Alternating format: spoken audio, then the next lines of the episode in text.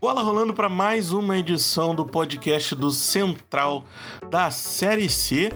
Esse que é o podcast número 101, isso mesmo, passamos da barreira dos 100, passamos de dois anos, passamos da primeira fase também. Agora separamos aqui as crianças dos adultos, porque agora o bicho vai pegar. A segunda fase vale acesso, vale título.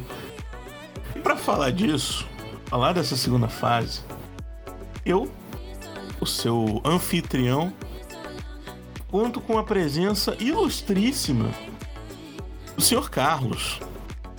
Ei, Carlos, como é que tá expectativa para essa segunda fase? Olá, Celso, saudações a ler, pessoal que está assistindo.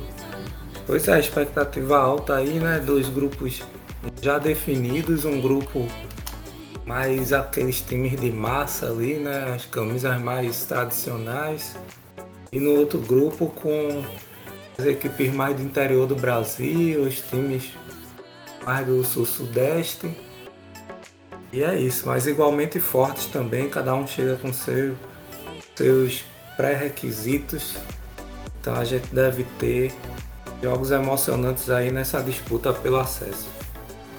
Carlos muito bem disse, tem um grupo com camisas pesadíssimas.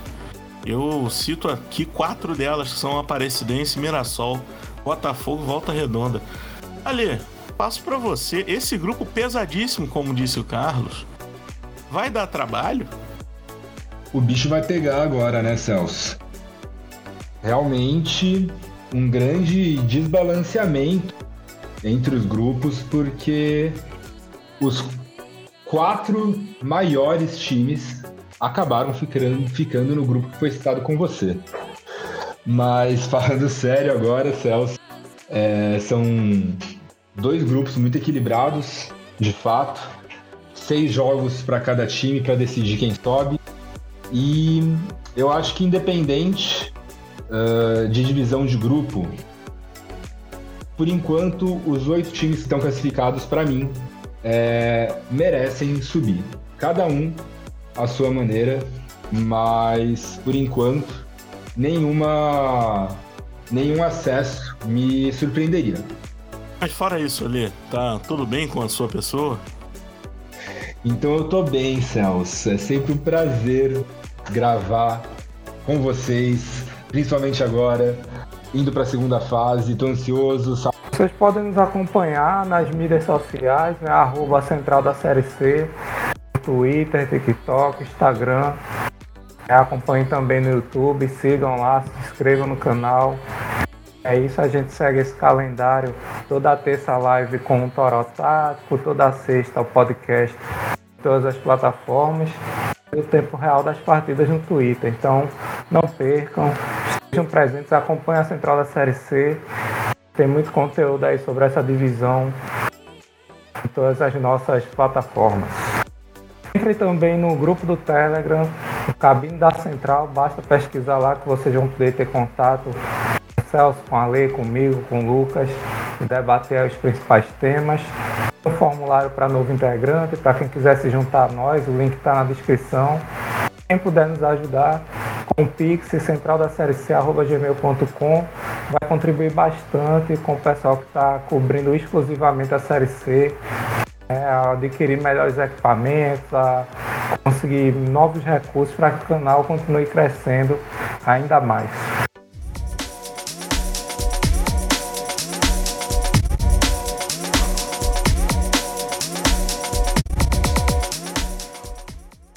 Agora, antes da gente falar dos jogos em si dessa rodada, eu tenho uma pergunta para você, Carlos. Porque esse ano a gente bem sabe que teve essa mudança de regulamento. Não temos mais grupos regionalizados na primeira fase, temos um grande grupo geral ali, fase única, dividindo para a segunda fase nos dois quadrangulares. Eu pergunto para você, qual que é a diferença os times que agora já se enfrentaram pro último regulamento, que um, metade ali se conhecia na segunda fase e metade não, não tinha ainda enfrentado o adversário. O que você acha esse embate aí dos times, entre aspas, já sabendo como um joga o outro? Celso, é, eu acho que tem uma, uma diferença assim quando você está na, na fase regionalizada, você olha para o outro lado. Meio como um, um monstro, ali você cria coisas onde não tem assim tanto para achar que é mais forte do que você espera, quanto mais fraco, né? Os times tendo se enfrentado, eles se conhecem. É, não que não se conhecessem também nas fases regionalizadas, né? Mas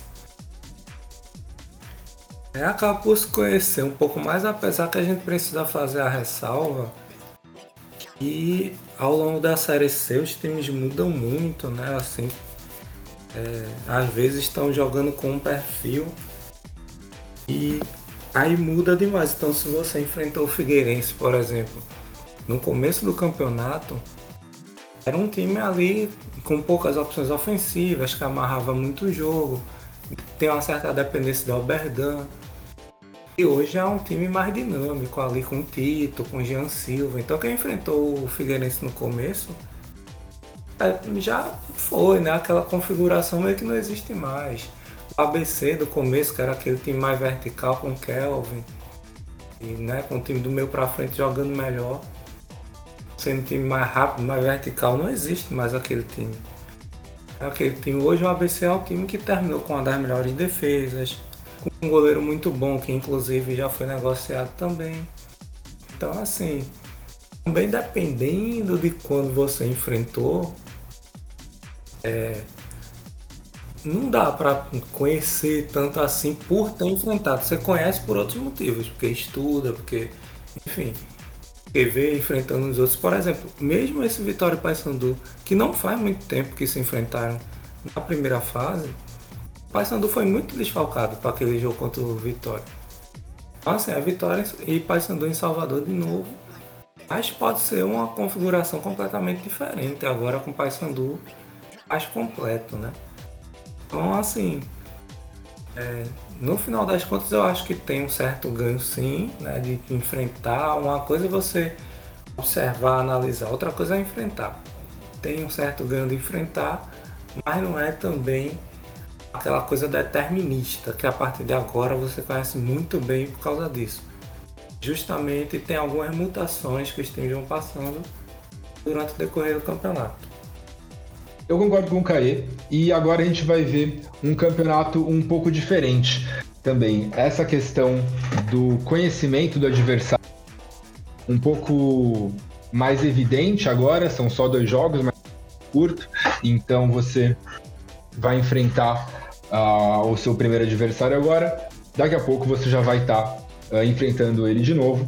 E é pouco tempo para a gente mudar tantos times como aconteceu durante a primeira fase. Então a gente vai ver um campeonato agora um pouco diferente do que a gente acompanhou, até em termos de intensidade e de comportamento das equipes. Uma coisa que eu queria ressaltar é que, apesar de não terem se enfrentado mais que uma durante a primeira rodada, um, todas as equipes já têm uma certa noção é, do que vão enfrentar a partir de agora, porque se a gente for parar para analisar o decorrer todo do campeonato, com exceção de Vitória e Aparecidense que tiveram uma ascensão meteórica nas últimas rodadas, outros, as outras seis equipes foram os times mais regulares que mais, é, que mais estiveram presentes durante a que mais estiveram presentes na briga pelo G8 durante todo o decorrer da primeira fase. Então, já são equipes que vinham sendo monitoradas e acompanhadas pelos times da parte de cima da tabela, justamente por apresentar, por se apresentarem como adversários diretos, já não por já se apresentarem como adversários diretos, não só a classificação para o G8, mas também para o acesso. Entrando agora nos jogos dessa primeira rodada da segunda fase, o ABC e Figueirense curioso, porque o ABC estava brigando até por primeira, segunda colocação durante a primeira fase. Mas no final deu aquela caída, o Figueirense que estava mais embaixo subiu, ultrapassou o ABC, por isso terminou o Figueirense em terceiro, o ABC em sexto. Um confronto curioso que vai se repetir na última rodada, mas com mando invertido. Começar com você, Ale. O que a gente pode esperar desse confronto alvinegro entre ABC e Figueirense? Celso, essa trajetória que você mencionou de ambas as equipes foi, é, é bastante curiosa, porque ABC e Figueirense foram até certo ponto, e o Figueirense continua sendo, os times mais regulares da primeira fase. Né? Eles vinham de uma campanha bastante parecida em termos de resultado.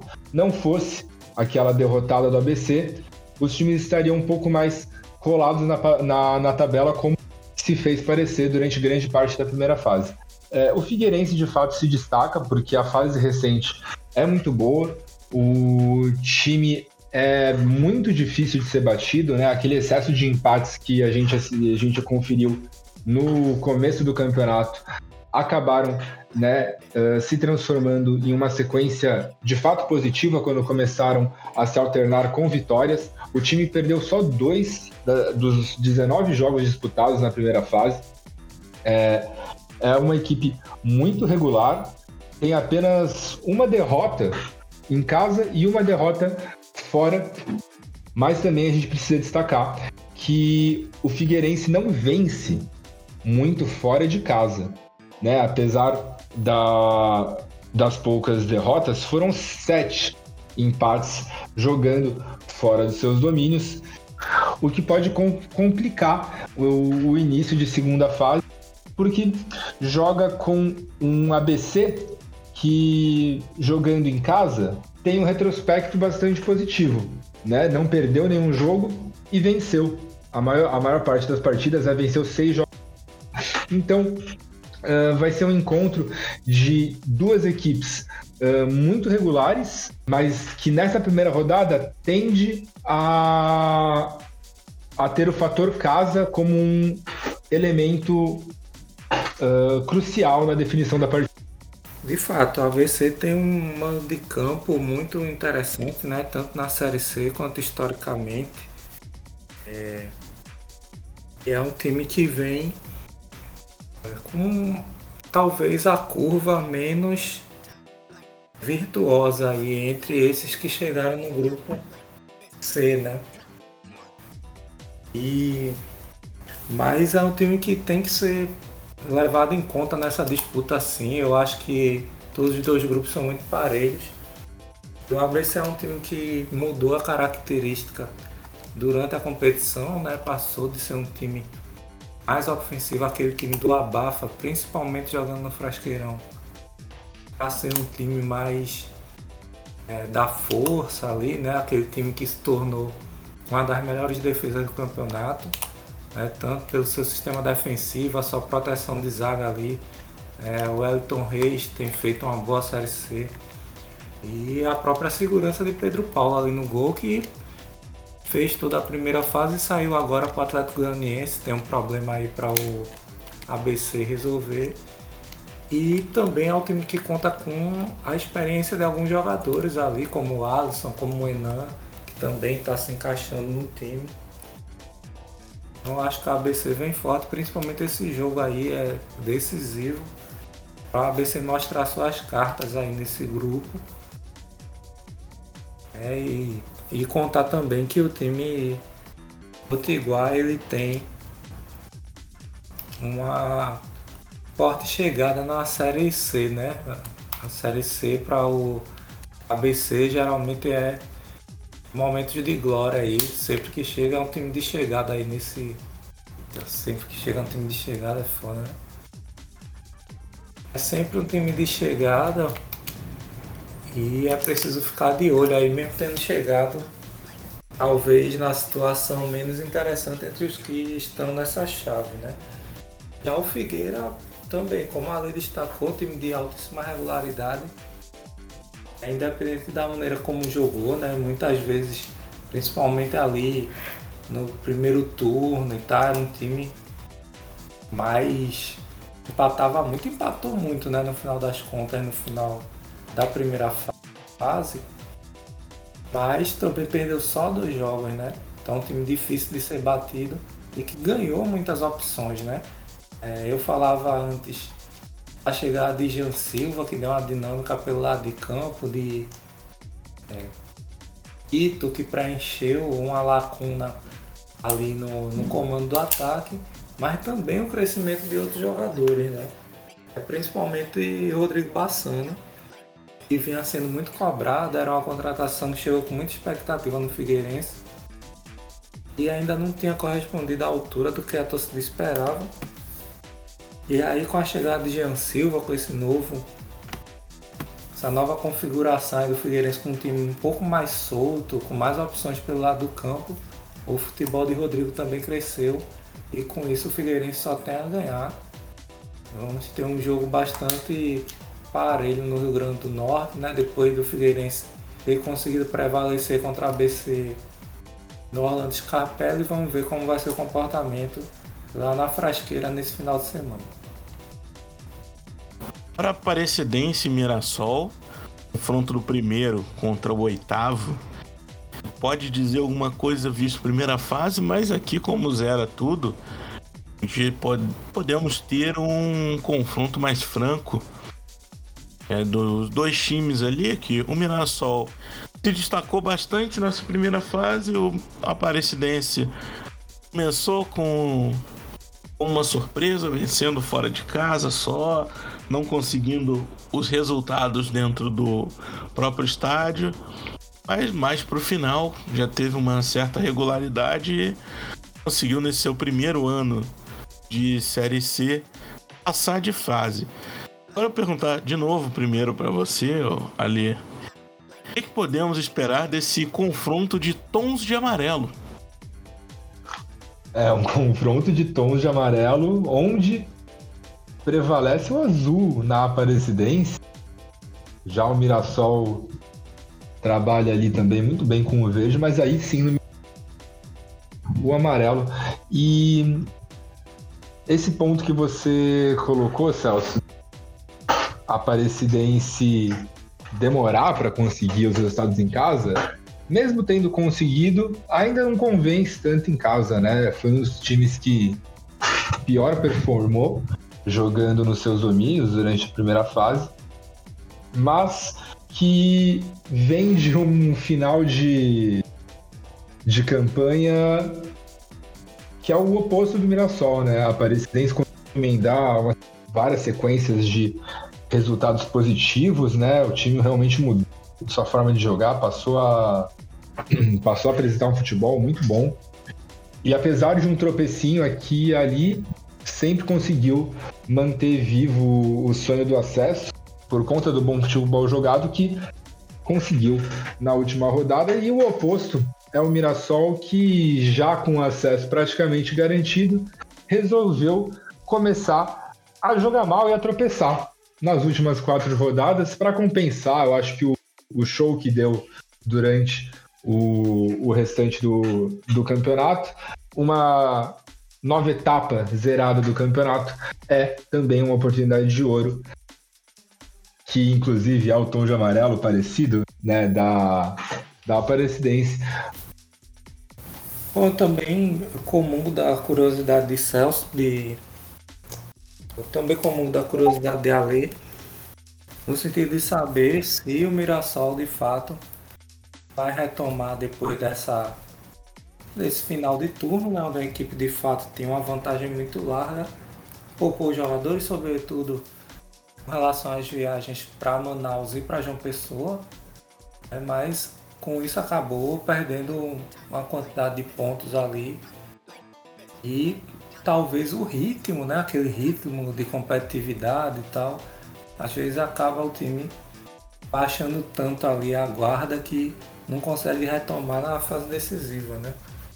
Mas, é, do ponto de vista técnico, foi disparado o melhor time da primeira fase.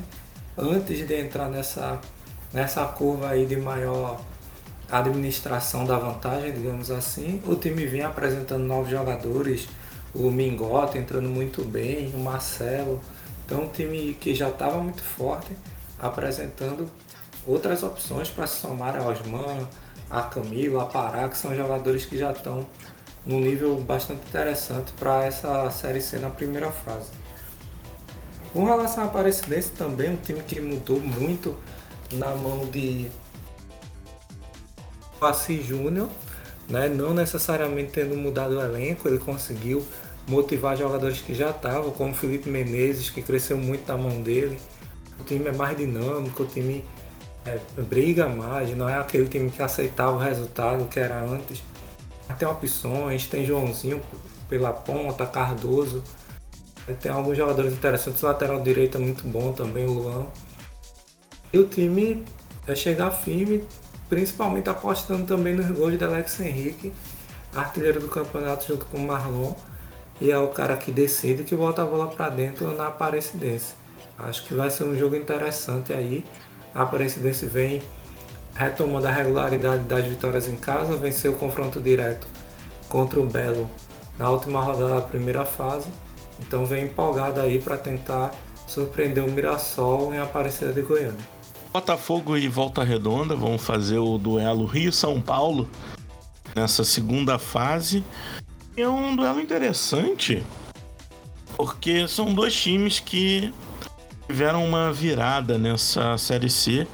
O Botafogo começou uma campanha não muito boa com a chegada de Paulo Baier e Luciano Almeida. Engrenou e conseguiu entrar no G8. Já o Volta Redonda a grande história de superação esse ano, porque caiu no campeonato estadual do Rio de Janeiro, vinha na Série C com a expectativa baixíssima, conseguiu uma reação, conseguiu entrar no G8, coisa que nos últimos anos, mesmo com um time melhor até que o desse ano, ele terminava fora da segunda fase, mas esse ano conseguiu ali uma classificação, foi até quarto colocado, uma, uma classificação, uma colocação boa. E vem bem também na segunda divisão do campeonato carioca. É, quem não não está acostumado ainda com as particularidades do Rio de Janeiro, quando você cai, você joga a segunda divisão no mesmo ano. Então você pode cair e subir no mesmo ano e não mudar nada na primeira divisão. Mas falando de Série C, esse é um jogo de dois times que não precisam criar muitas chances para fazer gols, porque se a gente pegar a tabela ali dos oito, os oito times que jogam segunda fase, o Volta Redonda é o que menos precisa de criar chances para fazer gol. São 2,61 chances criadas a cada gol. E o Botafogo tá logo atrás, com 2,77 chances a cada gol. Então são é uma promessa de um jogo com gols é, com poucas chances criadas, que a gente não pode dizer o mesmo de chutes a gol, porque já, já dá uma caída ali, né? Precisam de mais chutes, mas na criação, pelo menos, está sendo mais efetivo para tanto Botafogo quanto Volta Redonda. Lê, eu aqui do Rio pergunto para você aí de São Paulo o que você espera desse confronto entre Rio e São Paulo? Que confronto saudoso, né? Saudades do campeonato.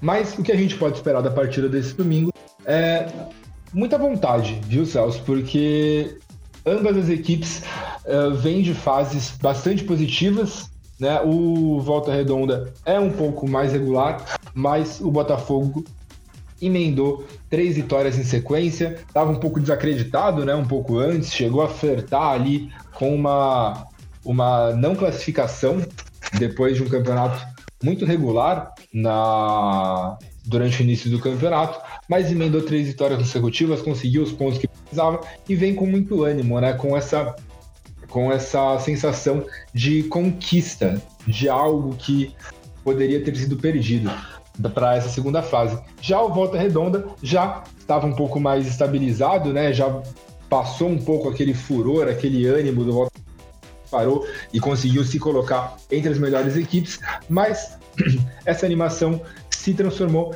em muita regularidade. O, o vence muito, né? Junto com o Botafogo, né? E fora isso, foram os times que mais venceram no campeonato. Uh, e tem mostrado um futebol muito ofensivo e muito propositivo no ataque.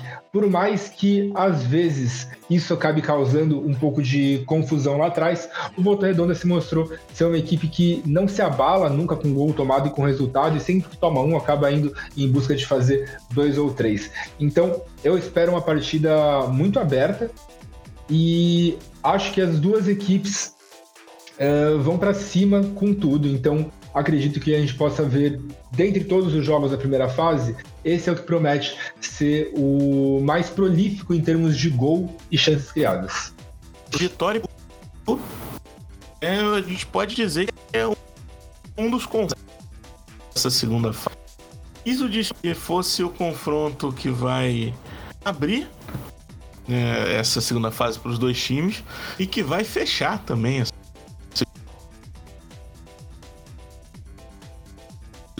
que em algum acesso ou algum finista ou que também se abraçar e continuar na Série C no ano que vem.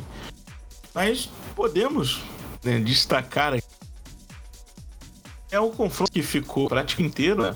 a classificação ali no G8, brigou com o Mirassol para ser líder, teve, teve nas mãos o, essa classificação ali, essa primeira colocação, caso vencesse o Floresta, não, não teve ali uma segunda colocação.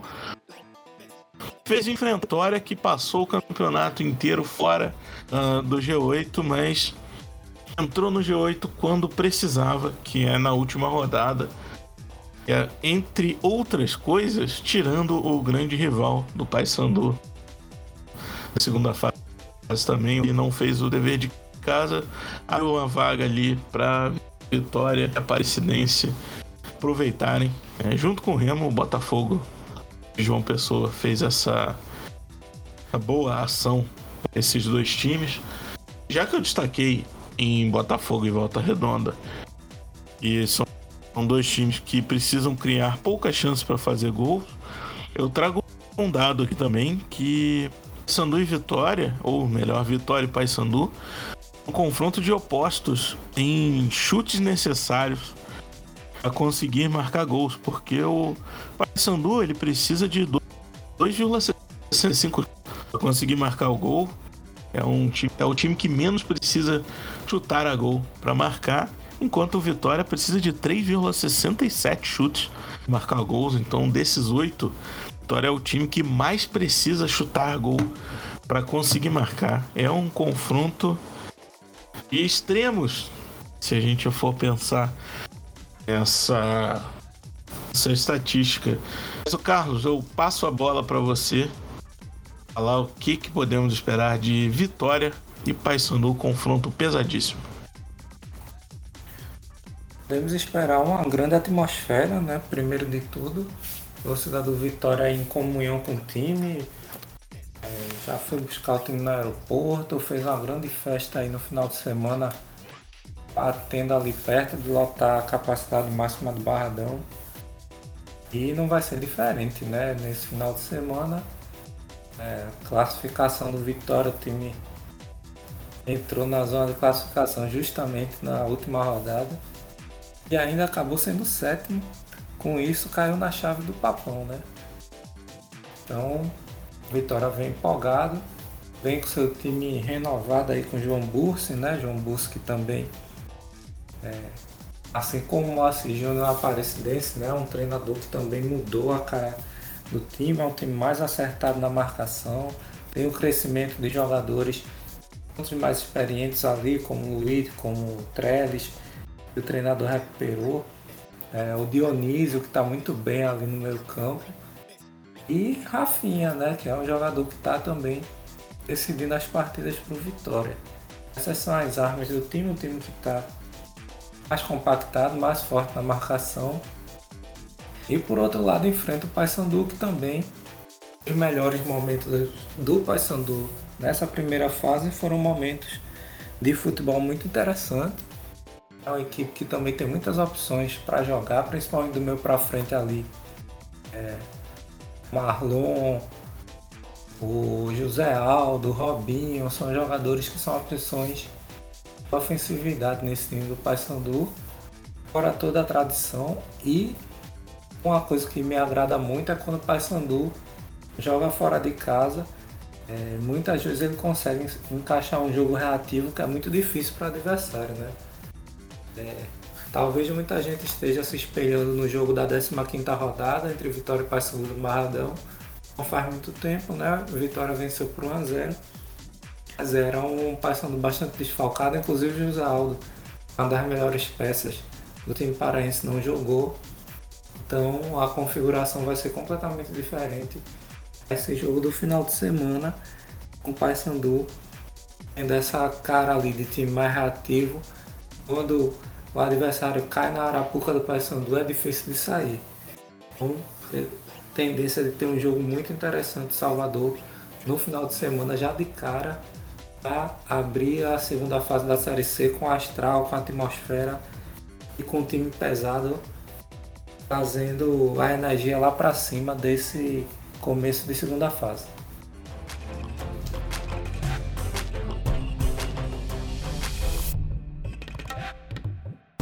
Carlos, pedi para você essa semana trazer pra gente como que tá esse, esse ranking de palpites, porque tem gente muito próximo do outro.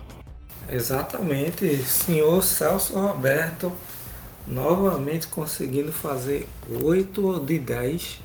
É um desempenho realmente impressionante, humilhando todos nós concorrentes. É, e para o conhecimento do pessoal, ele errou o jogo, os jogos dos dois líderes, né? Mirassol e o Paysandu, que surpreendentemente perderam na rodada. Então dava para o Celso ter gabaritado aí. Chegou aos 91 pontos. Agora Celso vai trabalhar para bater suas próprias metas né? nesse ranking. Já já ele quer os 100 pontos. Aí quando chegar em 100 ele vai arrumar outra meta. Porque chegar perto dele não tem condição. Eu tô com 68, né? Acertei 3 na última rodada. Então de 68 para 91 uma distância grande aí, 23 pontos. Não tá difícil de chegar. A Lei tá com 53, fez 5 acertos. De repente dá jogo aí ainda essa disputa pela segunda posição. Mauri teve um bom desempenho de novo, 5 pontos. 37 acertos, já deixou para trás aí o Lucas que estacionou com 31. A gente sabe que ele não está palpitando, mas como ele ficou no começo, eu vou chamá-lo de lanterna, sim senhor. Mas é isso, estamos aí sendo humilhados, com certeza não seremos exaltados hora nenhuma e já estamos aí. Eu estou de barba e de molho para segurar minha segunda posição me preparar para o ano que vem. A segunda fase começa nesse sábado, vulgo amanhã, para quem está ouvindo no dia que sai esse podcast, dia 20 de agosto, às 17 horas, com ABC e Figueirense, transmissão do Dazon da Esporte Bandido, TikTok o Amauri não participou do, da gravação, mas deixou os palpites dele. Então, vamos ler aqui. Ele foi de empate nessa partida. Eu acho que vai dar ABC. Eu vou de empate também nessa partida. ABC Figueirense empate. Figueirense gosta de empatar. No domingo, dia 21 de agosto, 11 horas da manhã, Botafogo e Volta Redonda com transmissão do Dazon e do Da Esportes. A Mauri foi de Botafogo. Eu vou de Botafogo. Eu vou de Botafogo. Vai dar Botafogo. 16 horas, Vitória e Paysandu transmissão do Dazon, do Da Esportes e da Globo. A Mauri foi de empate. Eu vou de vitória dos mandantes. Vitória. Eu vou no empate também. 19 horas, Aparecidense e Mirassol. Transmissão do Dazon e do The Esportes. O Mauri foi de Mirassol. Eu vou de Aparecidense. Eu acho que vai dar empate. Cruzamento de Cardoso, gol de Alex Henrique. 1x0 Aparecidense. Achei que você ia falar isso, é 5x1 Mirassol. Mirassol não vai ganhar nenhum jogo nesse quadrangular. Mirassol vai ser uma decepção. Senhor Carlos, por favor, dê seus, suas considerações finais e seu abraço para a galera que escuta a gente. Abraço Celso, abraço Ale, abraço ao pessoal que está ouvindo. É isso, né? Começa aí o, a segunda fase, né? Momento decisivo aí, estamos na reta final. E muitos jogos, né? Central da Série C presente. As quatro partidas com seu tempo real de sempre. As escalações ali bonitinho. Tudo meia hora antes do jogo. E portanto acompanhe, né? Sobraram aí oito daquela leva aí de 20, mas todo mundo que disputou a competição tá de olho. Muito time que não disputou tá de olho também. Então acompanhe, compartilhe o conteúdo se vocês gostam. Se puderem nos apoiar financeiramente, também apoiem no Pix central da gmail.com. E é isso, esse calendário nosso. O podcast que você está ouvindo sai toda sexta, meia-noite. Terça-feira tem conexão Série C também, junto com o Toro Tático para discutir a rodada. E o tempo real de todos os jogos, fora uma carrada de notícia aí durante a semana no Twitter e em todos os canais. É isso, galera. Acompanhem, divulguem, apoiem a gente. Abração. Valeu, Carlos. Agora, vez do nosso grandíssimo Alê Navarro dar suas considerações finais. Um abraço pra galera. Um abraço, Celso. Um abraço, Caê.